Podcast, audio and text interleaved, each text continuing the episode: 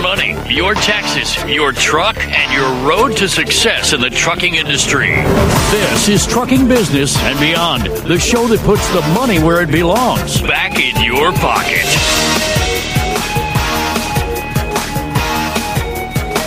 Welcome to my world. I'm your host, Kevin Rutherford. The website is letstruck.com. The show is all about the business of trucking. Today is the Power Hour. I've got the guys from Pittsburgh Power with me. Bruce, Ethan, and John are all here today.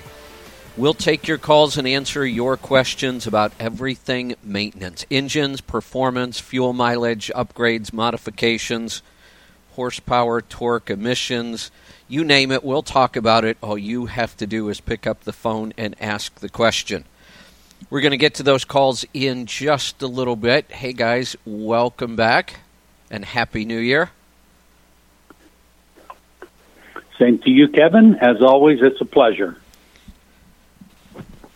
Hi, Kevin. Happy New Year. Hey there. Happy New Year, Kevin. Good to be here. All right, we've got everybody here.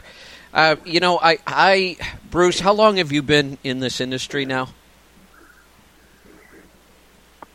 49 years. 49 years. So I'm going into my 33rd. Yeah, 41. Go ahead. Yeah. Uh, 41 doing engines, 49 in trucking. That's a long time. Um, you know, for me, 33 is a long time. I, I still think I've got a, a few more in me anyway. Um, and, you know, looking back, I, have always been really focused on the business side of this, especially from an owner operator's point of view. And, Bruce, you've always been for the owner operator. You don't deal with fleets. And, I mean, the owner operator's always been your market. So I know you're interested in the business side of things. I, I look back, I've been through a lot of boom and bust cycles. You know, rates are great, there's lots of freight. Then we go through a couple of years where it's not so good uh, we get new regulations. Things are always changing. That's business. I, I'm looking at 2018 from the standpoint of everything I see going on. Actually, the ELD mandate limiting capacity, which means rates will go up, and they already have. We're seeing people talk about $4 a mile freight all over the place right mm-hmm. now. The economy's booming you know, by almost every measure. Whether that will continue, I don't know. Most analysts think that it will. We just got a very friendly new business tax code. It was horrible for company drivers. It was awesome for owner operators and small businesses. Um, there, there is so much positive right now in the industry for owner operators, I look back and I thought 2018 could possibly be the best year I've seen in 32 that I've been in the industry. And yet, I one of the articles I read this morning says owner operators are pessimistic about 2018. yeah, it's amazing what the, the regular news media is saying. You know, the, the only thing I, I can gather from that is that most owner operators are still upset and frustrated about the ELD. Because I, I can't see any other reason to be pessimistic about this industry right now. Everything looks fantastic for this year. So let, let me ask you a question. Is the ELD the problem or the 14 hour rule not allowing you to take a break not allowing you to take a nap or split your berth time. Well, you know, that to me is the problem. If you're yeah. sitting at a grocery warehouse for eight hours, you should not be on the clock. So, so let's. There's two ways to look at this. If we look at it just by the law itself, just just the legalities of hours of service, then yes, it's the hours of service that are the real problem because ELDs changed nothing except the way we record them. That that's the only real difference if we're looking at the law. What but what people are really looking at is on paper logs, we all cheated because it was easy. And and now it's not so easy. So but the problem is we all cheated ourselves for all those years by and and people will say, "Well, I had to because everybody else did." And by cheating our logbooks because it was so easy, we allowed the the shippers and the receivers to hold us at those docks, and we still delivered their freight on time. If they expected that you know their freight was going to get there tomorrow, and we pull in and they hold us up for eight hours, we still got it there for them tomorrow. We cheated to do it. So we were really just cheating ourselves, and we allowed the rest of the industry to take advantage of that. And because of that, there was no pressure to ever change or improve the hours of service. Now you can't cheat that easy anymore. So now freight isn't going to get there on time.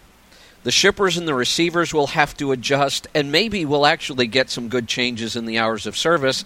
That's why I say I think the ELD mandate is a great thing. Short term, it's already raising rates, and long term, maybe it'll be the thing that finally gets us better hours of service.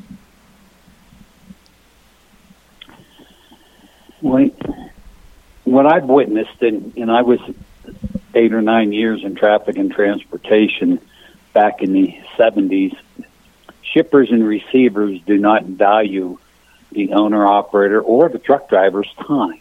No, they not at care all. less. Right.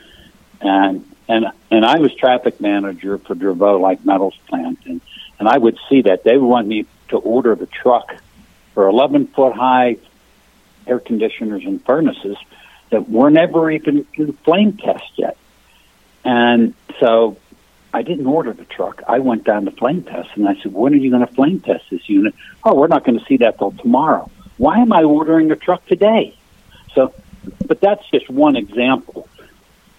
But when you're sitting, if you're sitting there waiting, like I watched Westinghouse Electric, 7 a.m. pickup time. They didn't finish loading the trailer till 5 p.m.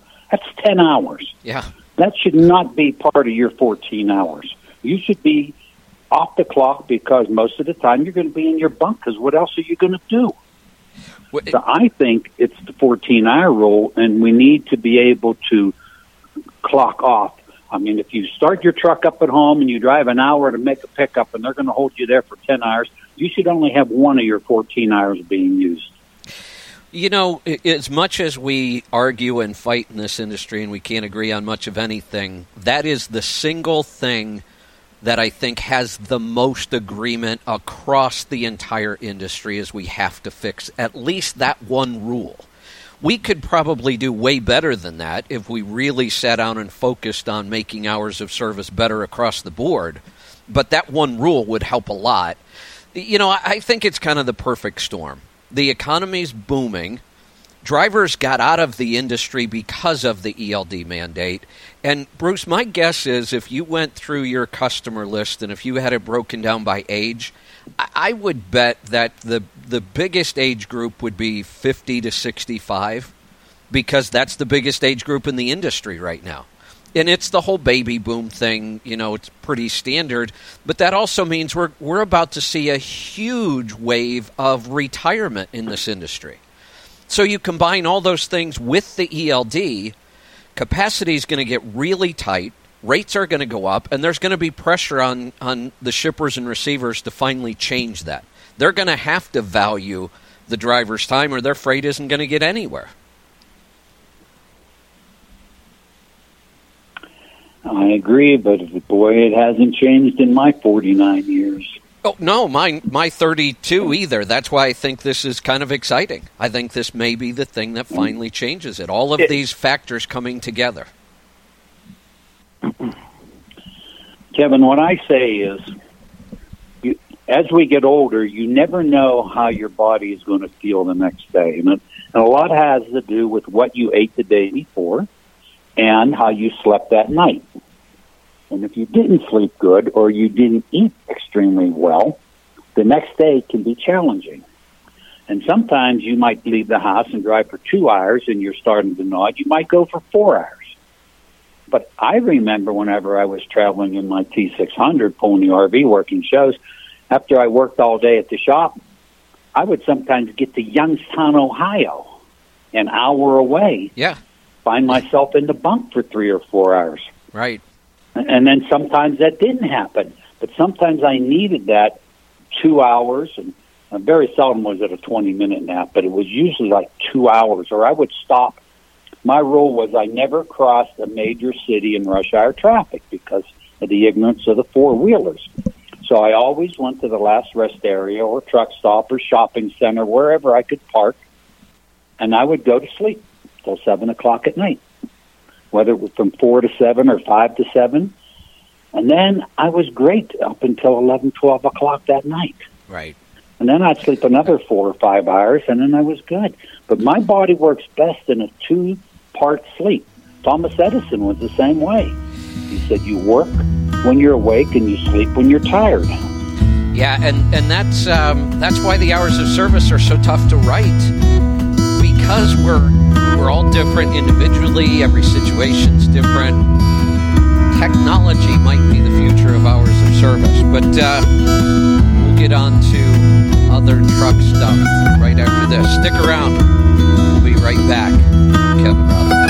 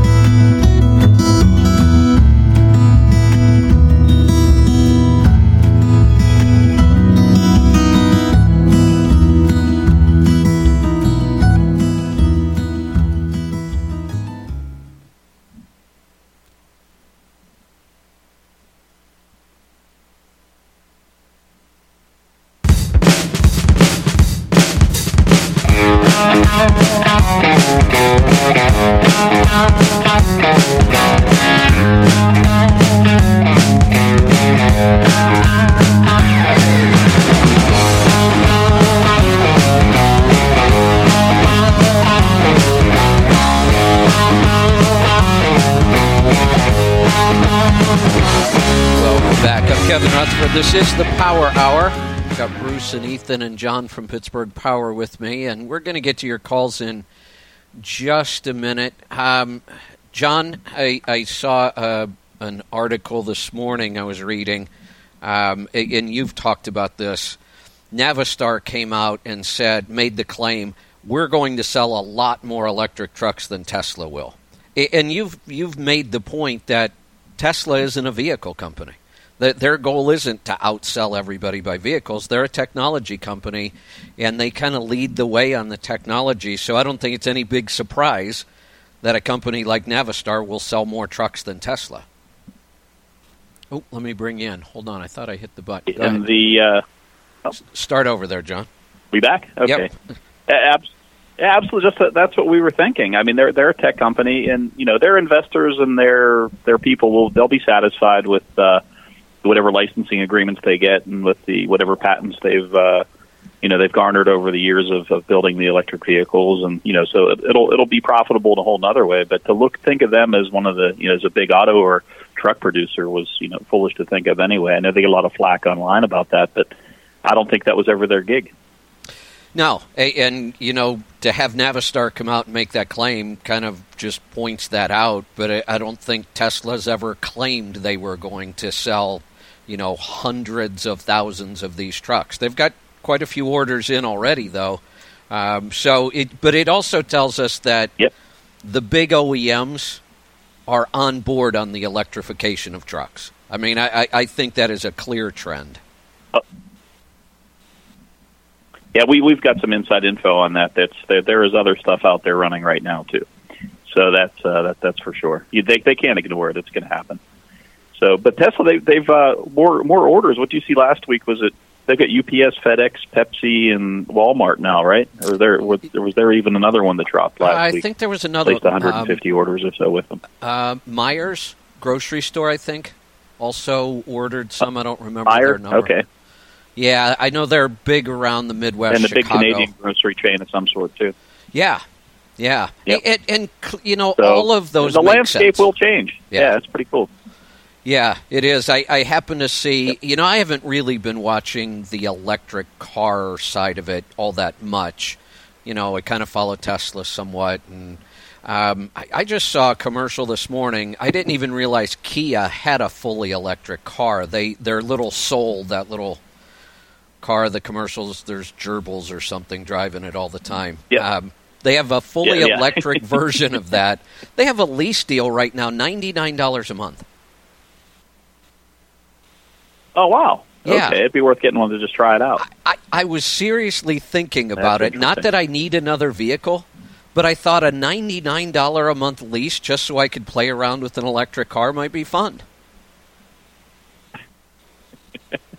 That would be. Yeah, it definitely would be. That's interesting. Yeah, and where So the where other one, I, I don't know if you saw Porsche's is going to be available next year.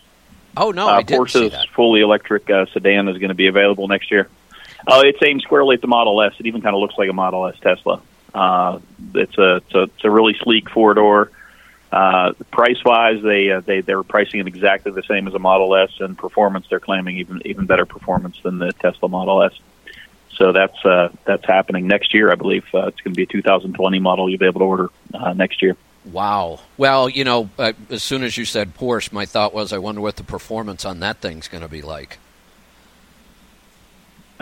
it's going to be a beast, I'm yeah, sure. yeah, crazy. You know, and the thing is, if I had a ninety-nine dollar a month electric car where I live, that would be my final cost.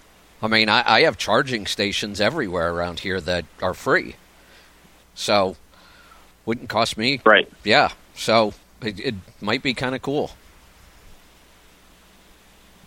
So again, that that's infrastructure that Tesla put there that I'm sure he's going to be getting paid for somehow by everybody else. So that's uh, you think about that whole reason the supercharge stations happened. That was all on him. Yeah, exactly. We also have a lot of, um, you know, we're in the green, you know, Portland, Oregon, that kind of thing. So we have a lot of municipalities that put in charging. I mean, I think I said this before. I'm in a tiny little town of a thousand people. We have a charging station in town. I have another one right across the river. So that's cool. Yeah, Uh, that's a neat place. yeah. All right. Hey, I've got something here at the shop. We Okay. move on to uh, some shop stuff. Yeah, let's do that. Uh, we have a demo in here today. Uh, we've got a, a company called Diesel Force who's got a product that uh, you know we we've had a lot of success with our EGR uh, DPF you know after treatment maintenance. Uh, this takes care of about two thirds of that work. It's a machine that it's almost like a dialysis machine, even more so than our engine flush. Uh, you, you pull one of the pipes for the EGR off, and it's got these pieces that go in place, and it's got this foam. Uh, it's, it's pretty caustic smelling. I'm not sure exactly what's in it, but it's it's it's it smells pretty uh, pretty tough.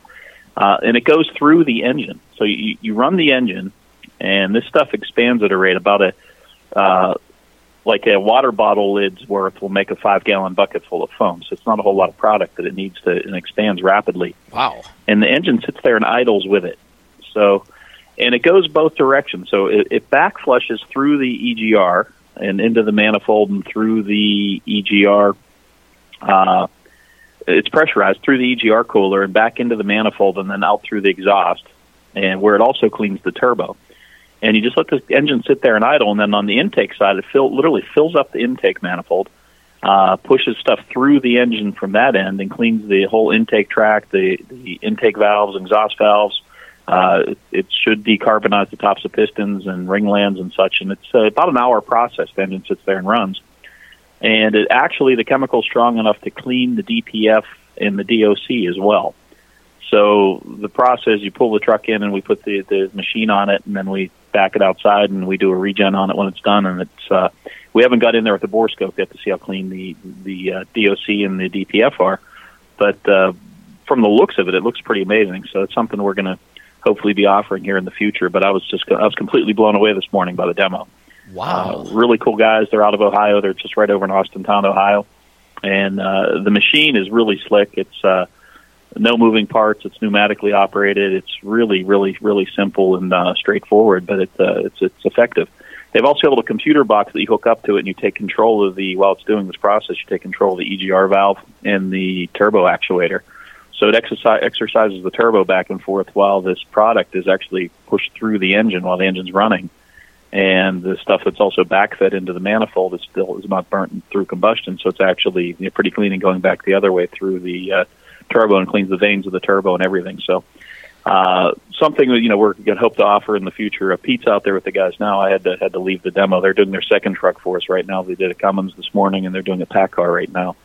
but uh, really, really slick. Uh, I'm really, I'm completely blown away by it. It's one of the one of the neatest things I've seen.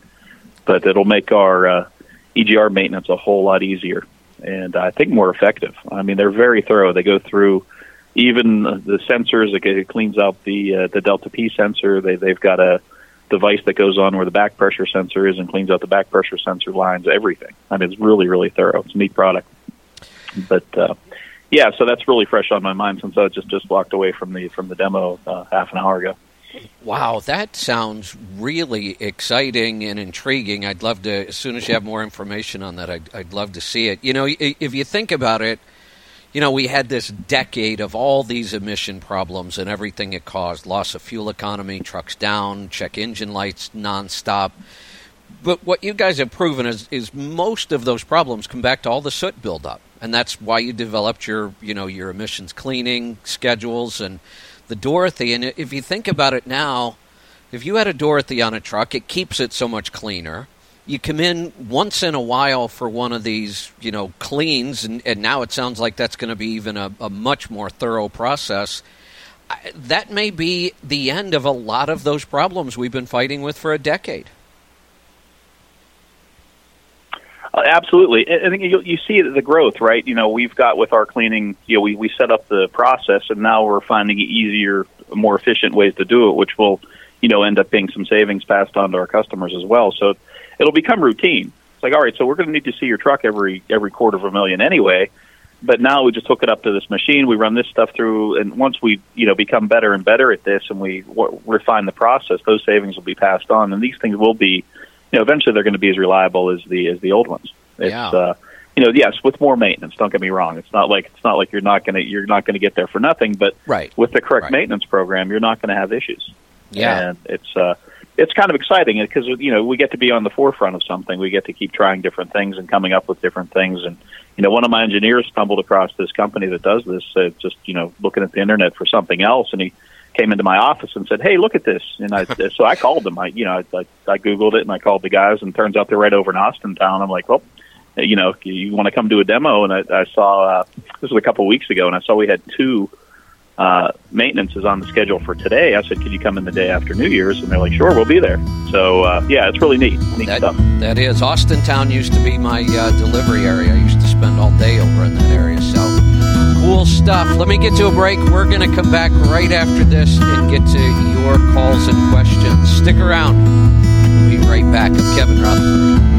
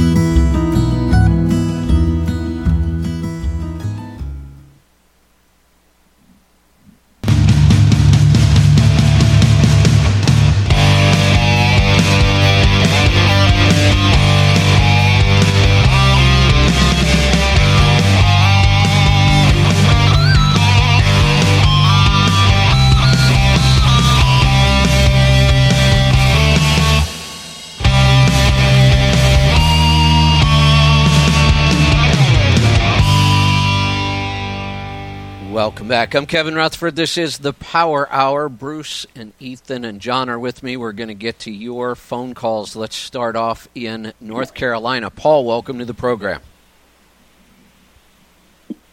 Happy New Year to everybody. Hey there.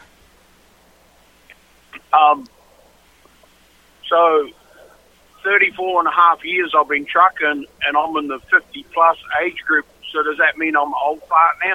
Yeah, officially. Oh, okay. so, I remember I called you on Saturday. I said my truck wasn't using any DPF, uh, DEF fluid. Yes. I've done 3,000 miles, and I've only put about $6 worth of DEF in.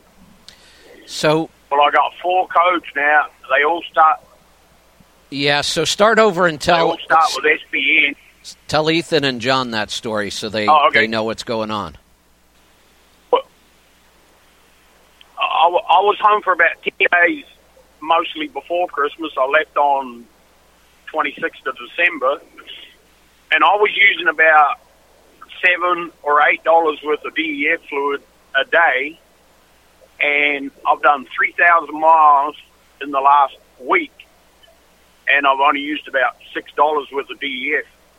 And I found out that it doesn't freeze even down in the low teens because I put some in a plastic bottle and just left it sitting outside and it didn't freeze. So four codes that showed up now.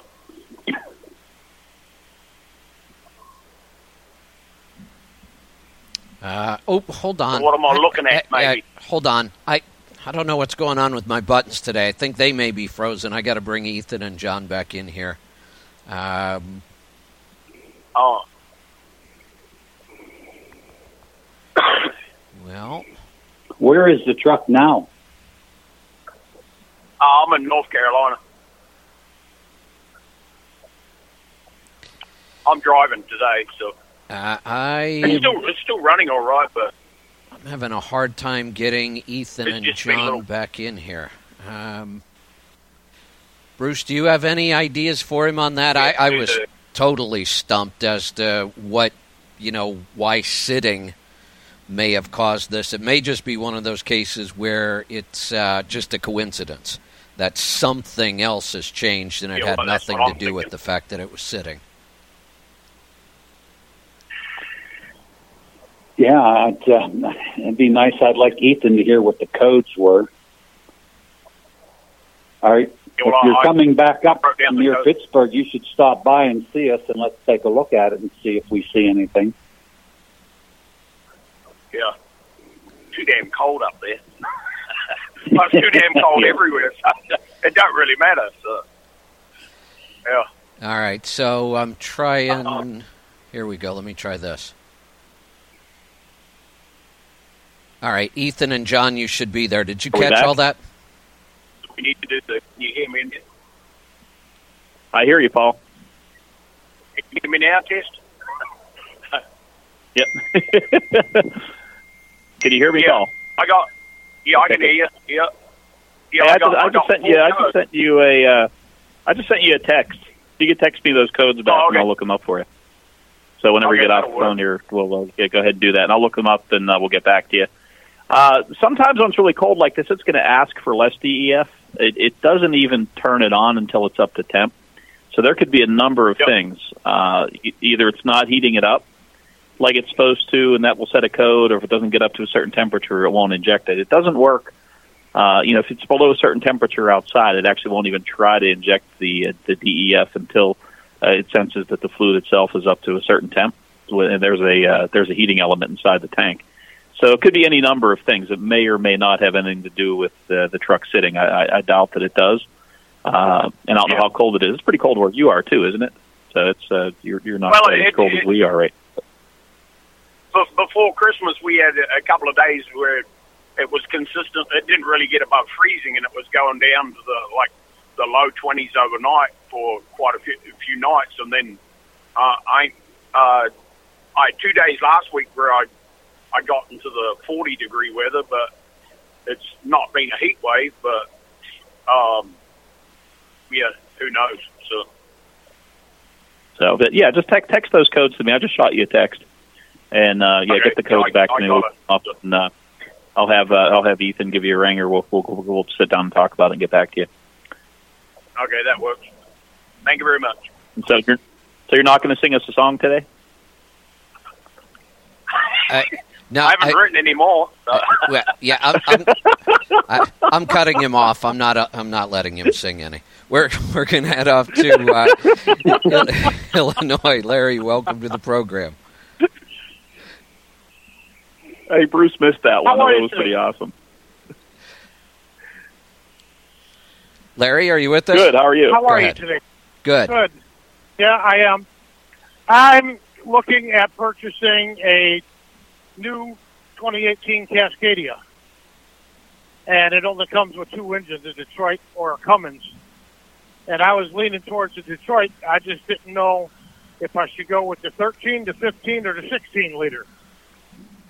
Now, Freightliner and Detroit recommend the 15 liter with that. Uh, I think it's the DT12 auto shift transmission with the Detroit rear ends.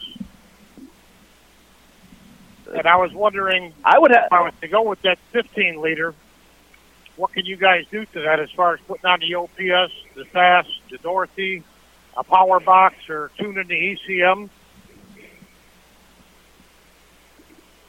Well, let's see, all of the above. We can. Uh, I'd, I'd go with the 15 liter myself. I just don't have much experience with the 13. Uh, it may be just as good, if not better. Uh, we have little experience with that, though, and I know that there are guys out there having uh, success with the 15. And that combination with the Detroit rear ends and the Detroit transmission with with the DT12 transmission is just just brilliant. Uh, the way that thing's controlled, it's just a terrific transmission. And I believe that the high torque version of that engine, there's two different horsepower ratings, one slightly lower than the other. And this kind of goes against everything I normally believe in, but the lower horse, higher torque version is, seems to be the one that's performing the best. Uh, and we could work on that eventually. Uh, we are back in the development stages uh, where we're working on developing our uh, our, our DD15 power box again. We kind of had that on hold for a while, but it looks like we're uh, going to push forward on that. So that'll be available. Uh, we're still. We were supposed to have a test truck here last week to do tuning on, and that ended up not working out. So we're we're not uh, not tuning the modern DD15 yet, but uh, there's a good chance that there will be a power box available for that in the near future. And the Dorothy's benefit as well. Uh, OPS and and the fast are no brainers. Those are easy. Those don't affect much. Uh, you know, that won't cause you any check engine lights or any other problems. Uh, the OPS is a no brainer. Get that right on there. Put the Dorothy right on it. That's no problem. And like I said, the power box is coming. But if you spec it out with the Detroit rears, uh, they've Detroit's done some innovative stuff with the rears as well. They uh, it's basically like a dry sump oiling system. The uh, the ring gear no longer sits in the puddle of oil. It actually separated from that, and it's it's pumped around rather than uh, it's eliminated windage as well as uh, some you know other other drag. It's it's a really clever setup. Yeah, I think it's called the oil management system or something like that. I was looking at Yeah, that. yeah, it's got yeah, it's got the oil management system, which is you know I'm familiar with from racing. We use what we call dry sump systems. I mean, there's no oil in the bottom of it. You know, it's separated into a separate tank. Use a scavenge pump to move it out, and then pump it back into the engine. So it's uh, you know that that's that's that's sound thinking. That's really really sound thinking that they've got there. Okay, and then I could have the Dorothy put on that right away without voiding the warranty. Well, I can't promise that. Uh, it shouldn't void the warranty. Okay. It's going to depend on the dealership that you go to. Uh, it is modifying the you know the system there, so you, if you get the wrong guy, they're going to say no way. Uh, it's easy enough to take on and off. If you did have to go in for something major, you could just pop the other pipe on. It's a matter of uh, three bolts and one clamp, basically. Uh, you could you could put the standard pipe on and never have any idea it was there. So we do have uh, we had some flow issues with that one that we've got resolved. So that's uh, that's an easy one. Yeah, we could do that easily. Okay, and then I didn't know if you would recommend a power box or tuning the E ECM. Uh, I think the power box is probably going to be available before we can tune the ECM uh, on on the new new one. We could do the pre DEF DD15s, no problem, but the newer DD15s we're uh, we're struggling with that tuning right now. So I'm going to have to lean toward the power box then. Okay, because right now I got no 06 Columbia, and I've had all the emission stuff taken off it, and the ECM retuned, and I'm putting down about 600 horse, and this truck is so easy to drive. And I, and I know I'm going to kind of miss that horsepower. Got it. We're going to get to a break. The music's playing. We will be right back. Stick around. I'm Kevin Rutherford.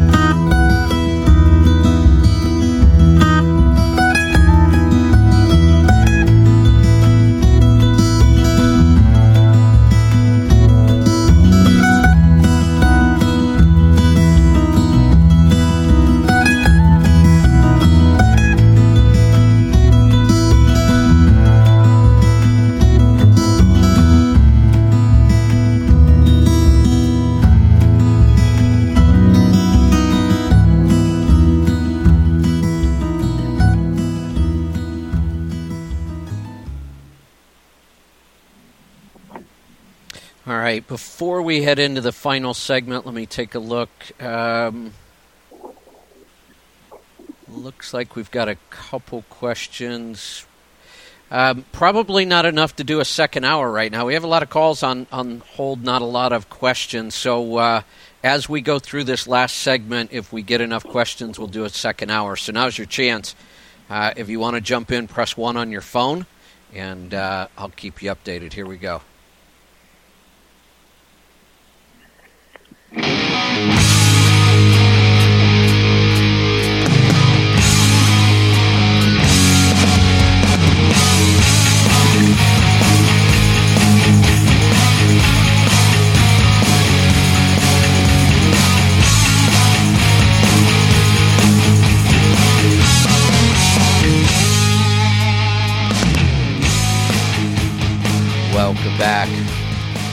I'm Kevin Rutherford. This is the Power Hour. We're going to get right back to your questions. We are off to Washington this time. Steve, welcome to the program. Oh, let me try that one more time. Steve, are you with us? I'm here. All right, go ahead. I'm here. Can you hear me? Yep. Great. Thanks for having us. So, long story short, I deliver RVs uh, out of Indiana throughout the lower 48 in Canada, and then I haul pickup trucks and cars back to Indiana. I currently have an 08 Freightliner M2 with an 8.3 Cummins Allison automatic single axle cabin chassis. I'm looking to replace it. I've had nothing but problems. It's a first generation um, East, or uh, EGR and emissions, and it's been nothing but a pain on you know what. So, been looking around, can't find really anything used that meets my requirements. So, I'm looking to have something built, which opens up a whole can of worms. Uh, looking to stay under 33,000 pound gross on the tractor to avoid FETs, and I'm pulling a 53 foot step deck. So, So I'm looking to see what let, let your me, input is. let me ask you this because I, I I've looked at the I, I looked pretty hard at the M2, you know, as a vehicle to pull an RV. What did you pay for that? Uh, used, I paid 45. Okay. So here's my thought: the the M2 doesn't really save you all that much in operational costs. What kind of fuel economy were you getting? Six. Yeah.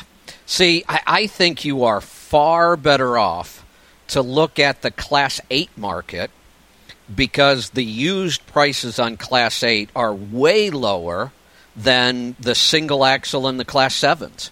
I, I, I ran single axles for 20 some years, and very seldom, the only time I actually bought a single axle was when I was buying a brand new truck and I could spec it the way I wanted it every time I bought a used truck, I bought a tandem Right. axle and converted it. And I used to have shops that would do the conversion for me for free because I'd give them all the parts. They could have differentials, brakes, tires. They got mm-hmm. it all. I, I had a shop that would do my Sure. conversions free. I, I would look at the Class 8 market for a good truck that meets your needs and just convert it to a single axle.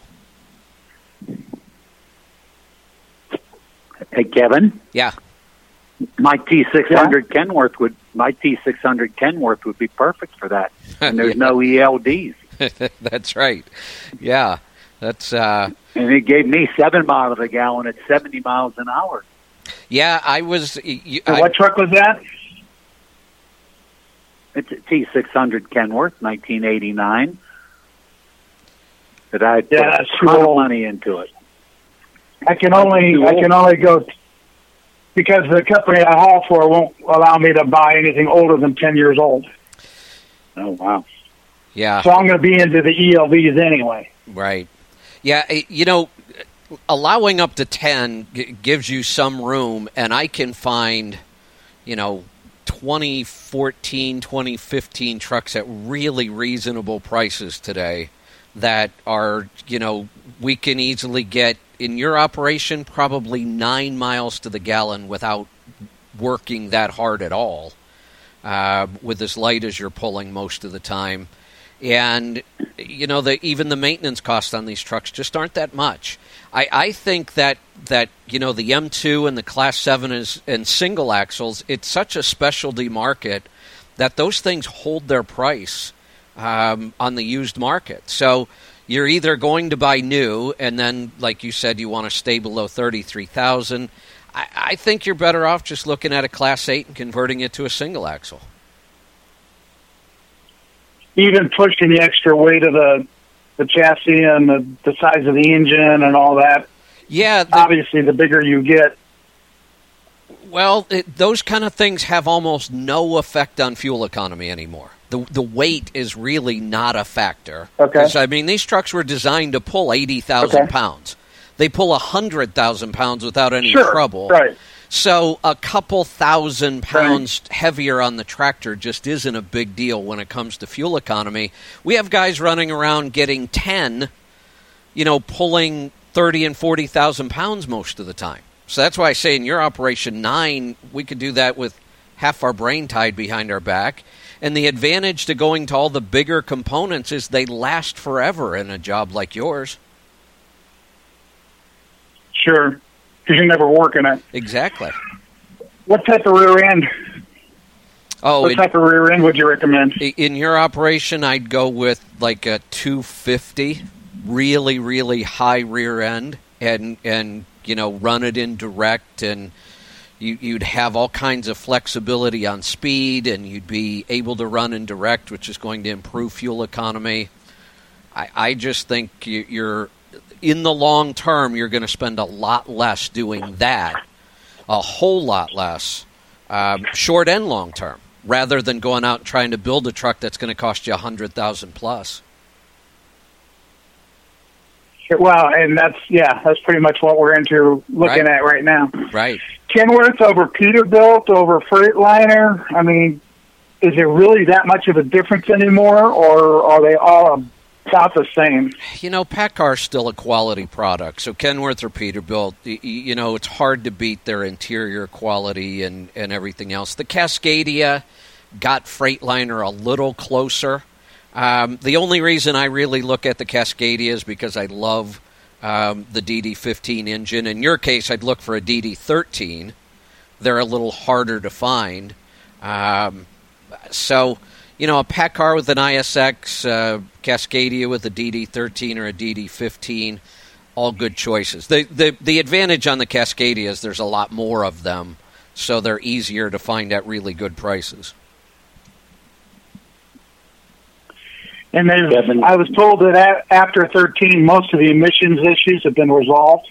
They're getting a lot better. I won't say that they're all resolved, but they've gotten better. And like we were talking about earlier with Pittsburgh Power's maintenance program and Dorothy, I mean, we're we're really eliminating most of those problems. Okay. Kevin, Well, we well, have, that- go ahead. Go we ahead. We have available to us. These are owner operator spec T660s. They have their 2012s.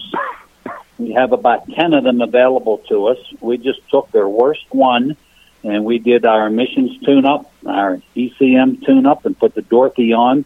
It's become the pride of the fleet. It's a 100 truck fleet. It's an ISX. It does have a 10 speed, but the rest of these specs are all owner operator specs, and they're between 500 and 700,000 miles, and the price is going to be right around 49,000. That's after we go through it. That that's pretty hard to beat. And who is this? Uh, well, the, we we You would have- have the truck. We would we don't have it at our facility yet, but we'd have to bring it in and do the emissions tune up and set the ECM for your specs and put the Dorothy on it. And these trucks are And very who- clean, very well maintained. And who is it that uh, is speaking? I I know it's not Oh, this is this is Bruce, Pittsburgh Power. Oh, okay.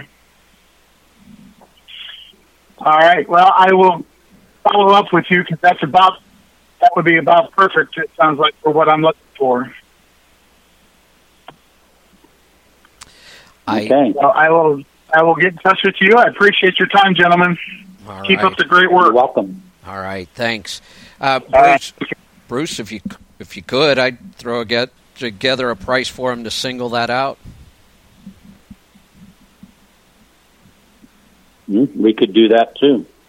Because that's really all he needs. I mean, he's running really, really light weights with a 53 foot step deck. You can only get a couple campers on there, a couple vehicles, so just no real weight at all. But I, I still think he's better off with the Class 8.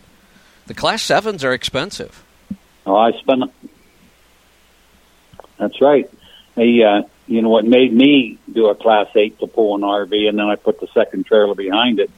Was I was working an RV show in Lewisburg, West Virginia, and I came across a guy with an old cab over Freightliner with a big Cam three four hundred in it. He paid eight thousand dollars for the truck. He had a big wooden box built on the back where he carried his golf cart. He said, "I have unlimited power, unlimited braking, and I get eight miles to the gallon." Yeah. And, Well, and- when you you would use a diesel pickup truck pulling a forty foot fifth wheel, you were hard pressed to get eight miles to the gallon, and you and you couldn't stop it. Right. And if you use them commercially, you just wear out a pickup truck every couple of years, if that. A- And the you know a Class Eight will last forever doing that kind of a job. So there's the music. We've got to wrap I, this up. I have another story. Oh, hold hold on, Bruce. We will do the uh, the other story in the next hour, coming up right after this. Thanks for joining us. Be safe, be profitable, be fit and healthy. Always do the hard work and master the journey. I'm Kevin Rutherford.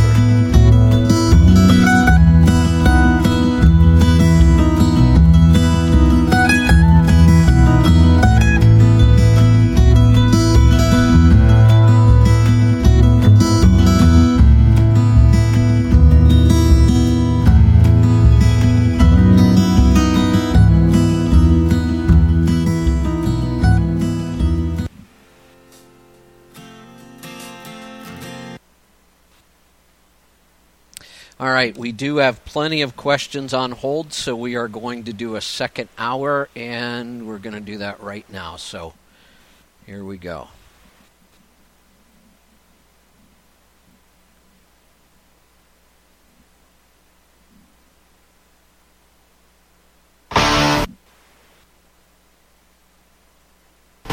Money, your taxes, your truck, and your road to success in the trucking industry. This is Trucking Business and Beyond, the show that puts the money where it belongs back in your pocket. Welcome to my world. I'm your host, Kevin Rutherford. The website is letstruck.com. The show is all about the business of trucking. Today is the Power Hour. I've got the guys from Pittsburgh Power helping me out Bruce and John and Ethan. We'll take your calls and answer your questions about everything maintenance engines, performance, fuel mileage, modifications, upgrades, horsepower, torque, emissions, electronics, new technology you name it. We'll talk about it. All you have to do is pick up the phone and ask the question. We're going to get to those questions in just a little bit. Let me bring the guys in from Pittsburgh Power. Bruce, Ethan, John, welcome back, guys.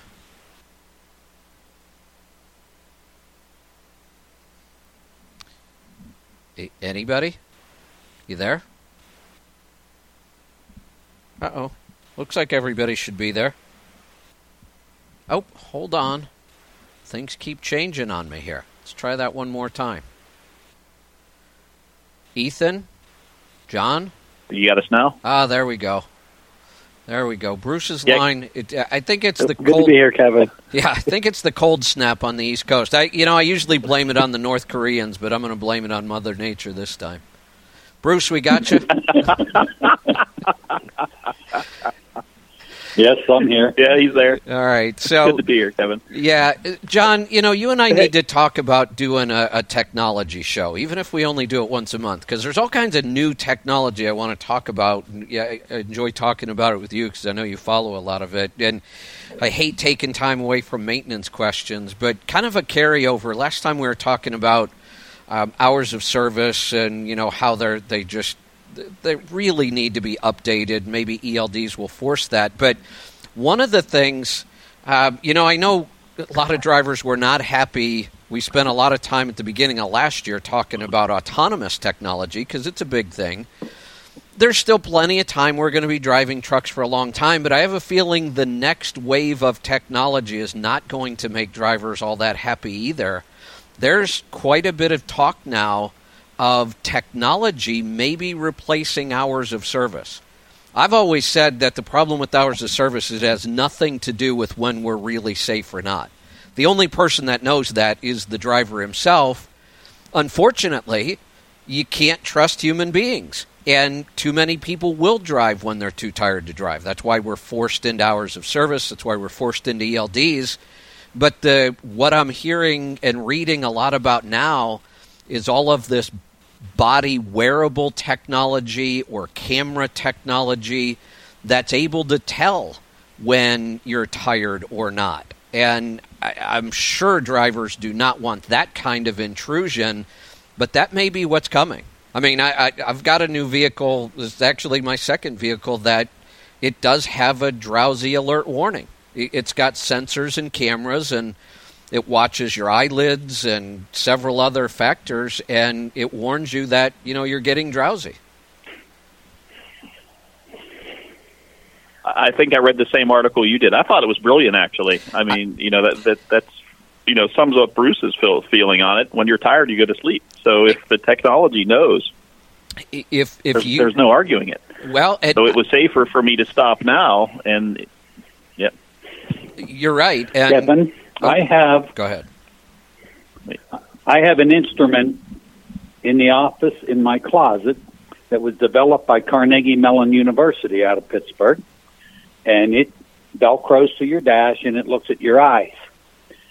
And after you blink so many times or your eyes are closed for so many sections, seconds, it sends off a warning. And they tested it with fleets, and the drivers that were against it were the ones that were sleeping the most behind the wheel. Right. Now, needless to say, the industry didn't accept it, but it's a great idea. See, I- And I- uh, you know, most of the time when I'm driving now, uh, Debbie Debbie watches me cross the center line or touch the sideline, and and she'll watch my eyes, and she says, "Uh oh, it's time for me to drive." Right. so I said, "Yeah, you're right." Yeah. see, see, I, I like it too because I, I was the the driver that you know there were days where I could drive 15, 16, 17 hours and know that I was safe doing it. There were other days where after 2 hours I was pulled over and in the bunk taking a nap because I knew I wasn't safe. And if there were technology that would monitor that and allow me to drive more when I'm awake and warn me when I am tired, I'd be all for that. Now, I'm not a big fan of like video cameras watching me and somebody else can see all that video footage, but that that's not necessary. The camera doesn't have to send images anywhere, but there are sensors and cameras that watch your eyelids and your head movement. We do have all the sensors that can tell us when we're straying out of a lane. That that's common technology in cars now. And then if we look at some of the body technology, the wearables, and I test a ton of these things, we can tell by heart rate, heart rate variability, all kinds of other factors whether or not somebody is getting drowsy. And all of the technology to do this is it's all available on the shelf right now. It's just a matter of somebody putting it together and getting it accepted in the industry. But I think it, a- big push in that direction would be better than you know hours of service and ELDs.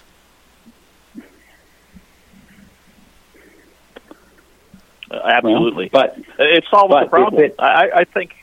Oh, good. it it only solves the problem if you change the hours of service. Well, Bruce, because if it's just telling just get you rid that of you're them. tired and you need to Ju- just get rid of them. Why have them? Oh, Period. get rid of the hours of Ju- service. Just get rid of them completely. Why Yeah, have let the technology take care of it. Yeah. Right. Yep. Okay, well that, that works too. But you can't you can't tell a man he has to go to sleep whenever but- he's in that 14 hour clock.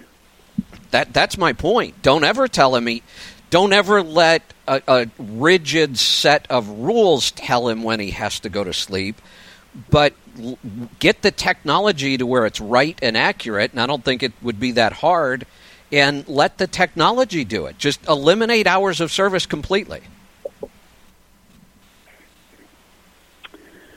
Kevin, uh, three weeks ago, when we were, John and I were out at your place when we were up at the PACCAR Test Center, John was driving and we're coming south on five, and we were passing an 18 wheeler, and the guy was actually had his left arm on something, holding his forehead up while he's driving. I said, now there's a guy that's being affected by the 14 hour rule. He's got to get to where he's going. He knows he would like to be in the bunk right now, but he can't. I mean, I, I was shocked. I'm glad that we weren't in his way very long. Well, well, but he was actually holding his head up. But here's here's the thing, Bruce, and, and this is what got us into the problem in the first place. I don't care what that driver's hauling. I don't care what time limits he's under to get it there. He does not need to be driving at that moment. He should be pulled over and sleeping. And and it's guys like that that got us to where we are now. And you know, I've I've been the first one to say I cheated my logbook many many times, but I did it safely. And there were other times where you know I pulled over, slept my two or three hours, and then cheated my logbook to make up for it. So there there are lots of good experienced drivers that for a long time uh, kind of ignored the hours of service and just drove safely. But there were so many that didn't that now we have ELDs. Well, I'm saying let's go beyond that technology and let's get to a technology that just eliminates the hours of service and can detect when you can and can't drive. Yeah. Who is it? Somebody has a baseball cap that has monitors in it. I just saw. Was it Nissan or Toyota came up with that? And it monitors your brain and lets you know when you're sleeping. Yeah, there, there's so by, much by the way, new wearable Kevin, technology. Yeah. When I was younger, I always pushed. I slept a little and I worked a lot. I demolished two Corvettes by sleeping. We were racing at Nelson's Ledges in Warren, Ohio. The race car and a trailer were at the motel. We went out for dinner and we were on the Ohio Turnpike. There were five of us in my tow vehicle, 68 Caprice with a 396. Everybody was sleeping. I'm driving. I fell asleep. When I woke up, we're down in the grass and heading right for a bridge abutment. I almost killed all five of us. So I'm very familiar with sleeping behind the wheel. So Yeah, I haven't had like- that problem in my older years because I stopped. Right. But when I was younger, Yeah. it was bad. Yeah. Well, Bruce, I know you spent a lot of time at Nelson Ledges Raceway. Did you ever go to the ledges themselves? No. Ah, very interesting place. We used to skip high school all the time and go out there and hang out. We'll uh we'll be I've been there. Yeah, we'll be right back. We'll talk about that and we'll get to your calls and questions. Stick around. I'm Kevin Rutherford. This is the Power Hour.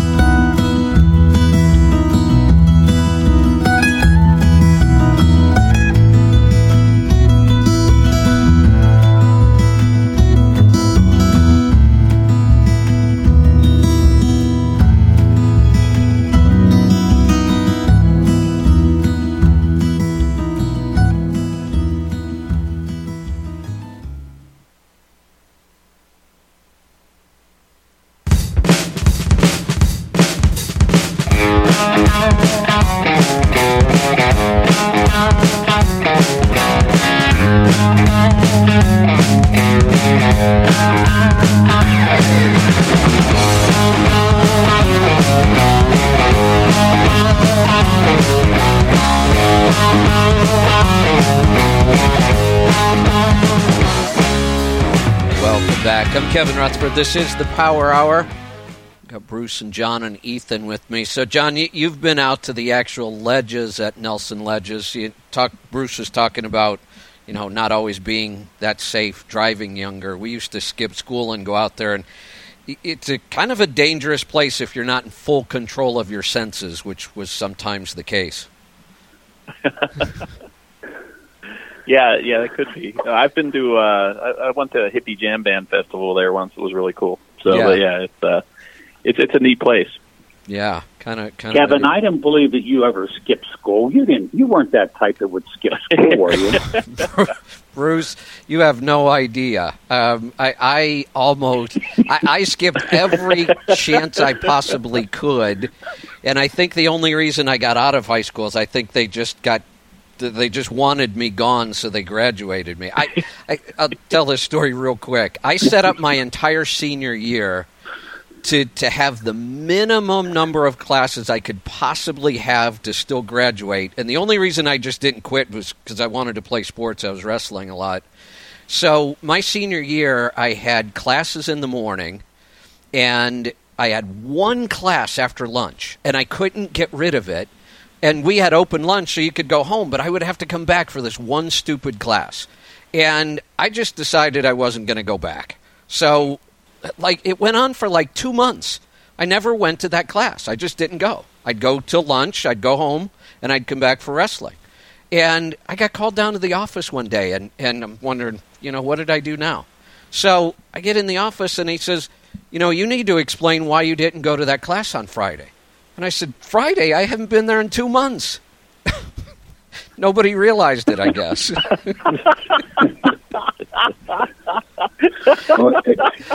Kevin, when we didn't skip until we turned 16 and got cars, but today, in the summertime, if I have an appointment and I have to go somewhere to the chiropractor or the dentist, and I I leave work, I go home, I get on the Harley, I go my 22 miles to the chiropractor, and then the 22 miles back to work. That that 44 miles reminds me of skipping class with my buddies and just driving around and cruising. But I'm, it's free. I'm not on work time. I'm on the Harley. Just going along at a nice 40, 50 mile an hour and enjoying my day. But that's what it reminds me of That's right. 50 years ago. See, the only difference, you said you mm-hmm. started skipping class when you were 16. Well, I was driving to school when I was 14. So that's when I started skipping, which was ninth grade. So I didn't see much of high school. Wow. Well, I, we didn't skip that much. I, I bet you it was uh, probably six days or less total. Oh, I, we didn't skip very much. I, I had six days at least that most months. So um, I just I, I just didn't I didn't know how to bend the rules. I just didn't like school. The crazy thing now is I love learning. I, it was only about a year or two after I got out of school I figured out how much I loved learning, but I did everything I could not to learn anything in high school. All Once I got into the race car industry, and then once I got in the race car industry, and then I got into transportation, dealing with trucks, I really enjoyed learning. Yeah, That was the change for me. yep. There you go. We're going to When I got you- into the engine business, I w- Go ahead. when I got into the engine business and I started to meet engineers at Cummins, I really became a sponge, and I wanted to learn everything I possibly could. I Yeah, wish we would have had computers back then, and you could have been able to Google everything. But uh, yeah. yeah, it was a it was a complete change from high school. There you go. All right, I could talk all day, but we're going to head off to Florida. Alex, it's your turn. Welcome to the program. Hi, this is Alex. I have two questions. The one I have about the DEF consumptions. I have a Cascadia 2018. I drive in Florida. My fuel mileage is 9 miles per gallon. And my DEF is 165 miles for one gallon. That's good or that's bad? That's actually a little uh, that's a little heavy for that truck. Actually, it should be a little bit less than that. Most of our uh, DD15s. That's a DD15, right? Isn't that? So. DG13. Oh, DD13. Oh, I'm not so sure what those ought to be then. Uh, I know the 15s do a little bit better. So usually around 200 miles per gallon we see. 200, okay. So Yep. should I do anything or should I go to the dealership and I under the warranty or nothing? Just leave Do you have any? Do you have any check engine lights at all? Do you see any? Any? Is there anything telling you something might be wrong? No, uh, everything's been fine. And then one day I have a check engine light, and then it's go 55 mile an hour, and then a second one came out. It's derate my three mile an hour, and then they take me to the dealer, and then they say nothing you do wrong. We just need a software update. And I'm like, so you're gonna Okay. shut me down in the middle of nowhere? So they update the software, and everything works fine right now. So I don't know. Hmm. Okay.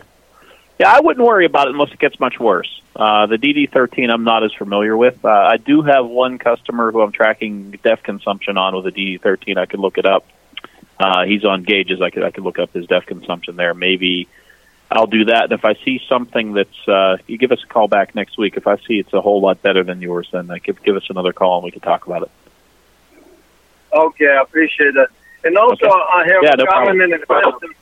A question about uh, everybody talk about uh, ELD. You know, they think in those regulations will make us sleep better and make us safer. I think it's completely wrong because for me, I run ELDs. I know how to run that thing. I'm good. But for me, if I go sleep at the truck stop or at a rest area, I'm gonna they wake me up every two hours. So I can't sleep in it because the the sleeper doesn't have insulation. It's like a chicken egg. You know, I think if they really want us to go to sleep, they need to create some environment we don't kind of eliminate the noise as much as possible. So there is any kind of technology out there you can spray something or you can do something to eliminate the noise on the sleeper, like a soundproof. Yeah, there is. Uh, it's That'd be usually interesting. well, you know, you can soundproof a truck quite a bit more than they are from the factory, but it's a big job. I mean, you're you're taking the entire interior apart. You can put in some acoustic panels, acoustic foam. I, think the easy way, honestly, is is white noise. You know, find there. There's all kinds of you know music and nature sounds and white noise sounds that you put on, and really does help. I've I'll be talking about this a lot again tomorrow. I'm doing a ton of research on sleep right now, and white noise or just plain old earplugs. You know, earplugs are a little hard to get used to in the beginning, but you can use earplugs that'll block out about 90% of, of the noise that makes its way into the truck anyway. So I, I wouldn't go the route of trying to soundproof the truck. I would use either white noise or earplugs or both. I'd play around with those. They're cheap and easy. Let's uh, let's head off to Alabama. Kevin, welcome to the program. Hi guys, how you doing today? Good. What's on your mind? Hey, Good. How are I you? got a, I got a, okay, I got a strange thing. I had an ABS problem, and it was fixed under warranty supposedly, but now it's kind of strange. It's a right modular that happens. It's SPN 796 FMI 5, and it says it's a modular. But what happens is, uh, if I'm going up a hill now, and it's kind of strange because everyone says the water temperature has nothing to do with it, but I watch my gauges, and when the water temperature hits 201, it flashes a rack system failure, and then my ABS for my truck comes on. So where's that modular for the right front? And can I replace it myself? Normally, it's bolted right on the frame rail. A lot of times behind the backside. Um, that would be truck make model specific. But if you follow the the airline back from the brake, you'll actually find where it, it physically goes to that modular device. Uh, Okay. and basically, in that case, you could just follow it back. It'd be well, one airline, maybe two, and then just a connector on or off, and then some bolts that bolted to the frame rail. Yeah, because it's strange. Every time it gets hot, it comes on, and I, if I shut up the truck, cools down a little bit, start it up again, the ABS light goes off. Could be a heat soak issue. What was that? It could be a heat soak issue where it takes time before it heats up, and then it becomes a problem. Okay. So just probably replace that module and I'd be okay. Hopefully. yeah, inspect it. Make sure the connector's on there real tight and it's not just happen to be vibrating loose at that temperature. Oh, okay. Cool. I'm glad I called in today. Thanks. You're welcome. Thanks for the call. There's the music. I'm going to get to a break. We're going to come back right after this and get to more of your calls and questions. Stick around. We'll be right back. This is the Power Hour.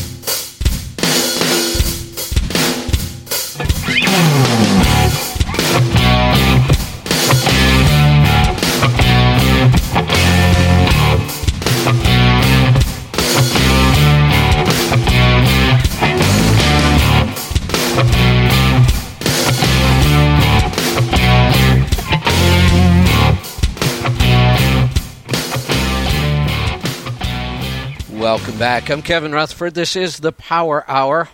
We're going to get right back to your calls and questions. We are off to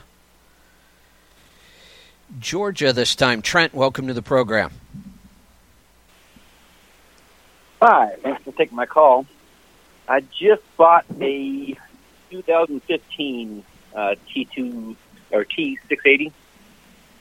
And it's got a PACCAR MX13 I have never dealt with all the emission stuff. So I'm wondering, um, are there any fil- filters I should look at replacing right now or getting cleaned to set? Uh, 487,000 miles. Uh, best thing you do with that is, if you could, get it to us for uh, for the emissions maintenance. Uh, we've got one in the shop we're doing right now. So that's uh, you know if it's never been done, if it's only been done piecemeal, anytime there's a problem, it's it all needs to be cleaned and checked. And uh, you know, we test all the sensors and clean out all the little passages and, and, and the bigger passages and get all the carbon out of it for now. Uh, what year is it? Thirteen? You said. Fifteen. Fifteen. Fifteen. Okay, even better. So we're working on the Dorothy installation for that now. I just got my test truck here last week for that. Uh, I think we're uh, hopefully getting some baseline numbers on the dyno with that here shortly, and then some other work too. But uh, yeah, I'd give it a give it a full maintenance. Uh, if you could get it in here, that would be ideal. Uh, if not, um, yeah, I don't know where to tell you to go. Uh, it's uh, you know, it's especially if it's a new to you truck. Uh, I'd, I'd highly recommend you doing that. Yeah, I do plan on getting in and get you to clean it out and uh, do a dyno and see where I stand with it. Um, I was just wondering if I if I needed to replace the DPF or get it cleaned before I. You know, No, don't replace that till it asks for it. I, I wouldn't. Uh, yeah, wait, wait until you. Uh, it'll give you some warning. It won't happen catastrophically. It'll it'll tell you. You'll notice it going into uh, regens more frequently, and you, you'll get some warning as to whenever that thing's clogged to the point where it needs to be replaced or cleaned. But uh, yeah, I wouldn't. Uh, I wouldn't. I wouldn't freak out about that just yet. All right. I'll get it to you as soon as possible. All right. Thanks. Thanks for the call. We are heading off to Ohio this time. Peter, welcome to the program. Hey, Kevin, Happy New Year's, guys. Um, I've got a problem with one of your favorite trucks, Kevin. I've got a 2003 Volvo 660 with the N14. Um, just putting it back on the road. Um, it's been sitting for about six months, and um, had a couple bugs. Uh, the problem I'm having now is occasionally when you go to take off, even with a light load, it feels like it's down on power, almost like you have, you know, 45,000 in the trailer instead of 10,000. And every once in a while, driving down the road, it will pick up. Like you feel it lose power for like a split second and then it'll pick back up. Um, now the truck did actually shut off on me um, yesterday, and uh, traced it down, and it was the, the ECM fuse, the the power off the battery going to the computer, and replace that fuse holder, and that seemed to fix that problem, but um, still having this other these other issues. What is your total boost under a hard pull, and what's the horsepower rating of the engine? Um, it's uh, 435, I believe, is the horsepower rating, and I think you know it's just got the the cheap factory gauge. It's like I don't know, 25, 28, something like that pounds of boost. Well, your boost is okay. Ethan, do you think there's a sensor or an ECM issue? Oh, there could be, but you have to plug in to see what's going on there. Um, okay. It, it, it doesn't. Yeah, you have to check the codes and see if one's being thrown momentarily and logged in there. Uh, it could be a couple different things. I, I'd check the basics first. I'd check for air and restriction as well. Uh, that that dragging an anchor feel or that heavy feeling like it's overloaded, uh, that could could easily be a restriction in the fuel fuel system. Or you know, check the basics first if you haven't looked at that stuff. Uh, Yeah, especially if this I- I truck is replaced sat, You see, you're just getting it back into service. Yeah, Yeah, could be I- other things I- though. Could I be, uh, replaced the fuel it- it-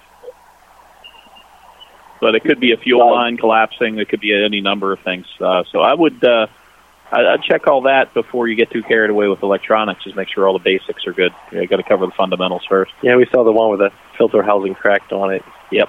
Yeah. Okay. All right. So check the fuel supply first. Absolutely. Yep. Yep. All right.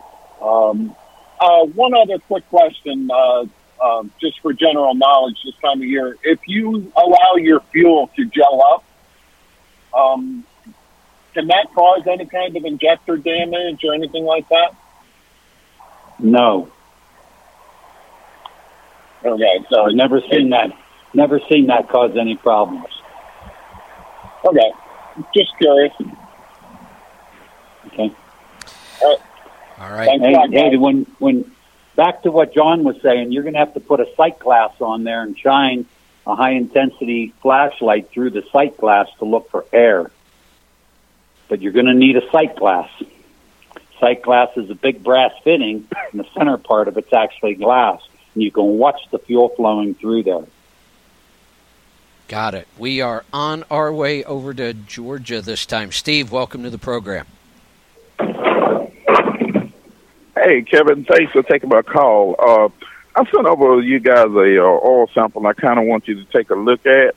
Um, I normally when I take an oil sample, it always come back at a zero.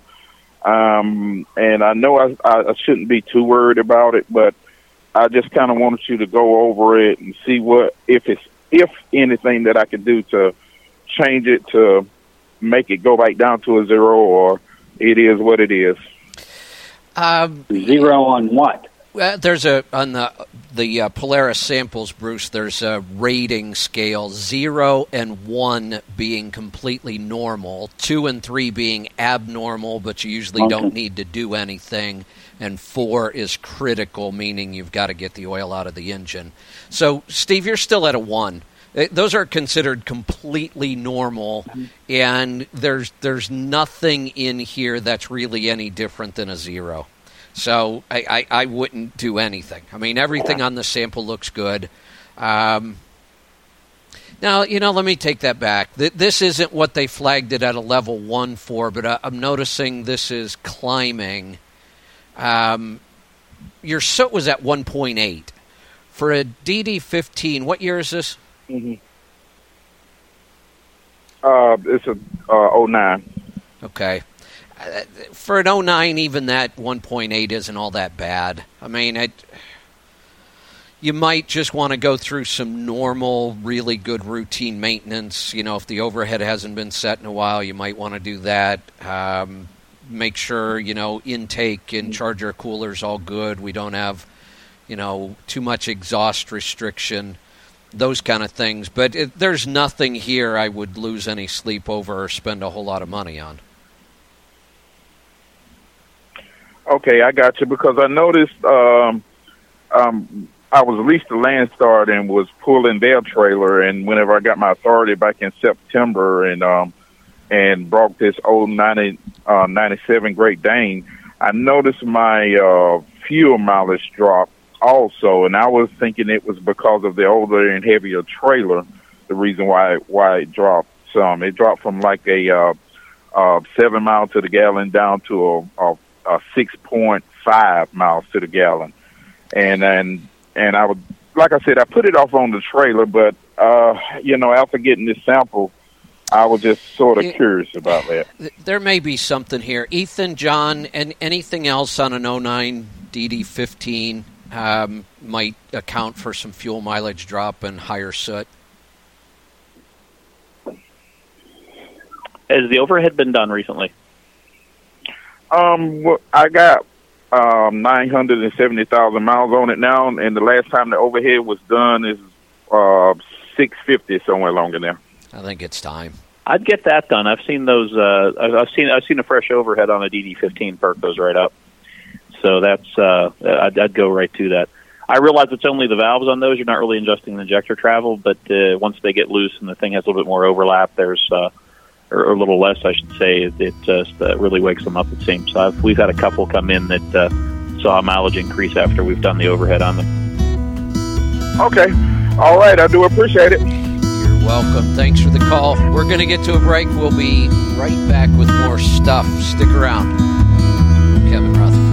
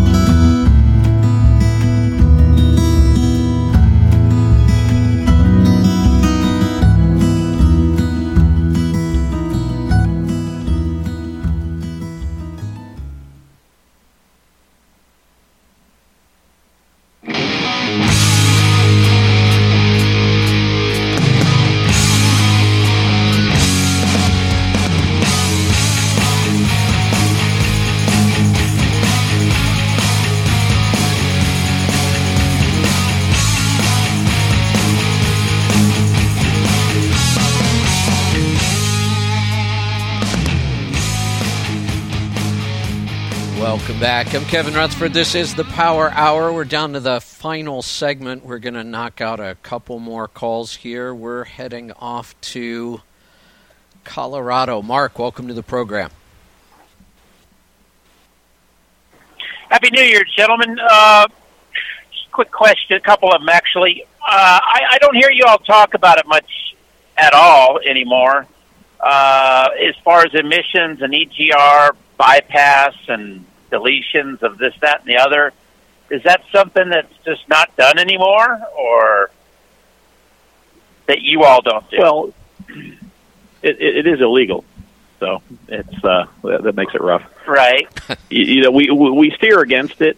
You know, it, evidently, if you've got an old problem truck with a couple of million miles on it, then you know there's that that that's one case. But uh, you know, as far as the new stuff goes, we really, really strongly suggest you not do it. Uh, and the systems aren't a problem anymore. I mean, they do require more maintenance than you would have if you didn't have them. Don't get me wrong, but it's uh, it's not worth the risk. It's not worth getting uh, checked at a spot check. It's not worth uh, you know not being able to have your truck worked on while you're out on the road. There's there are a lot of a lot of drawbacks to doing it. Okay, and then one other quick question, just a general knowledge. Uh, why are the ECMs mounted to the engine?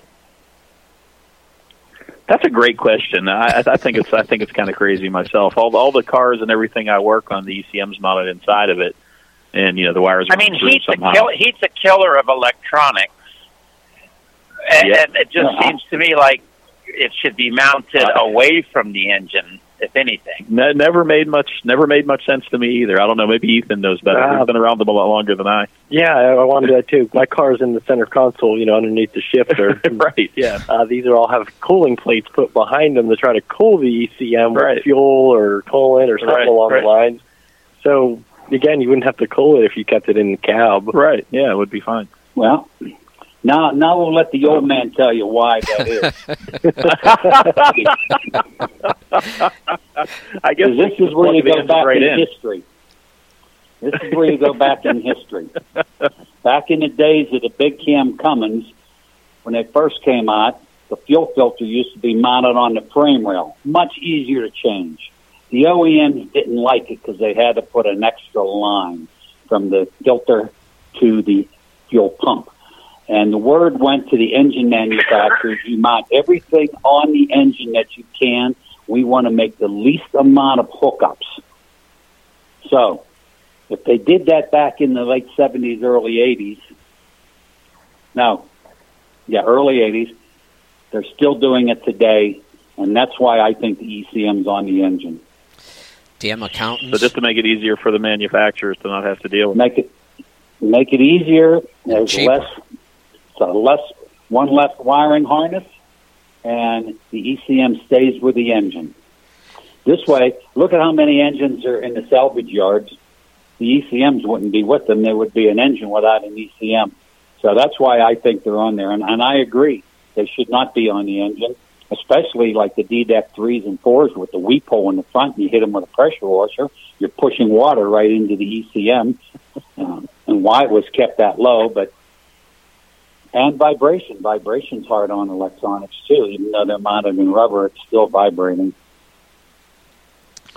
I mean, the last couple of years, I've seen a couple of those Detroits where just a just an errant nut or bolt got dropped behind it, and the vibrations eventually wore through the back cover and, and, and Yep. shorted things out. And then it fills up with, with whatever Then it fills up with water too. Yeah. water, So fuel. Um, I've seen one do that, and then the fuel line went. Oh, I think that's good philosophy, Bruce. It's uh, let's put it on the OEMs because yeah. So if it's a unit, then all they have to do is put power to it. They have one little adapter harness to make to do whatever for whichever engine, and it's done. Yeah, other than harness a little longer, I don't see why it's not possible. Because I complained to Cummins Engineering about that fuel filter mounted on the fuel pump, and they said that is why that is on there because the OEMs want the installation to be as simple as possible, or the truck manufacturers want the installation of the engine to be as simple as possible. So, so does that mean when I get all these people that tell me, but wait a minute, if that thing you're talking about is so good, the OEMs would have done that a long time ago? Does that mean that's not true? That's very true. I, I get that one all the time. I, I mean Kevin? that. Yeah. Kevin, I can, I can, you, you know, working, I worked, I spent so many weeks out at the Cummins plant, and you would, I became such good friends with so many engineers, and the, they always called it the Harvard bean counters. Yeah. And when the uh, higher ups would hire the bean counters, if they could save pennies on an engine by doing something to cut the cost, they would do it. And and all the car manufacturers are the same. They look at pennies. Well, if they didn't, there would be no aftermarket.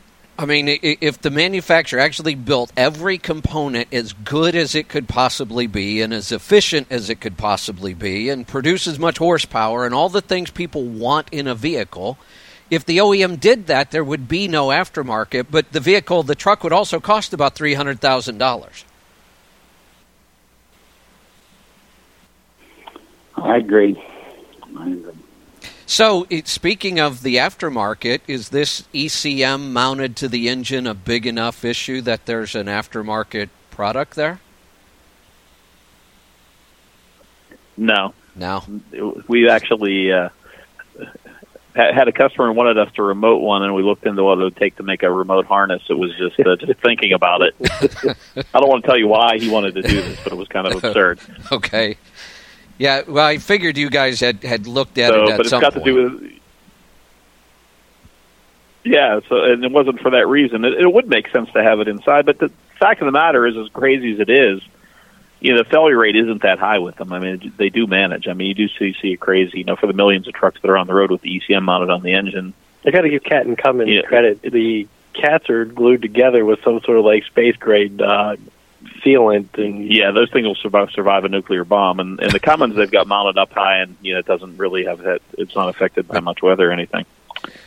But uh, yeah, that's uh, again, it's one of those things that's good enough. So it's probably not really worth uh, doing something with.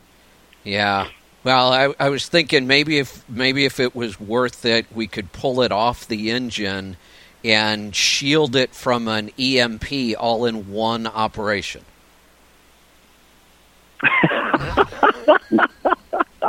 That'll work.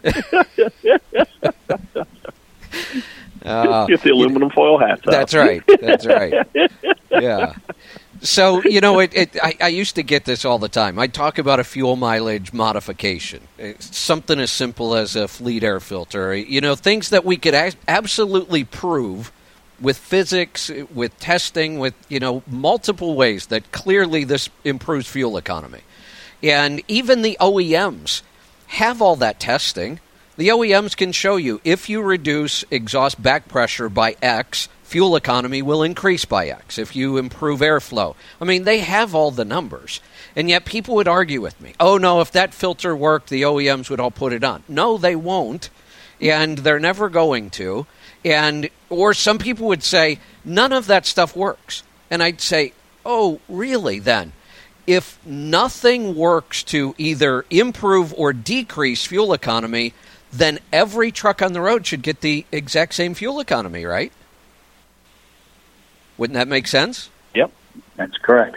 Yeah, if nothing Yep. matters, then Yep. every truck should just get the same fuel economy. Well, I, I'll give you another story in regards to that. Back in the 12 valve Dodge days, there were two Cummins engineers that were given the assignment test all of the aftermarket exhaust brakes and tell us which one is the best. And they used the personal pickup of the one engineer, and they worked for 90 days, three months. And their finding was the PacBrake worked the best on the 12 valve Dodge. And when it came down to it, the Bean Connor says, well, but we've been working with Jake Brake so long on the NTCs and the N14s, we're going to stick with the uh, sponsoring the or recommending the Jake Brake exhaust brake for the 12 valve Cummins. So 90 days, two engineers' time was wasted. Yeah. because even when they prove something, they wouldn't do it. And they know all this stuff. I wouldn't do it. The, the OEMs know this stuff better than all of us. They've done all the testing. They they know what would improve it, but it is the accountants that make the decisions, not the engineers. Mm-hmm. All right. It's Well, shame. yeah. You know, the other one was the other the other item was the variable cam for the NTC Cummins would have eliminated the cold start smoke, like the four and a quarter B cat would start, and then the timing would advance, and that was done in front of the pump. The big cam Cummins, they had a gear that would do it, but it was going to add three hundred and twenty-five dollars to the price of the engine. The Bean Connors stopped it. Yeah. Yeah, that's the way it goes. But that uh, that gives us something to do, so we really don't mind.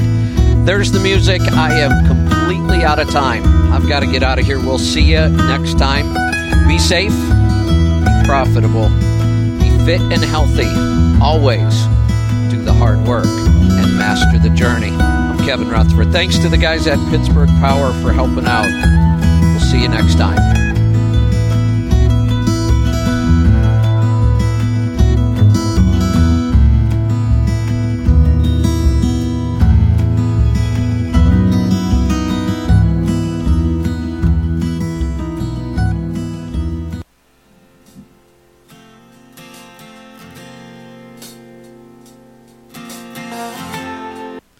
All right, thanks everybody. We'll see you back here tomorrow for Destination Health.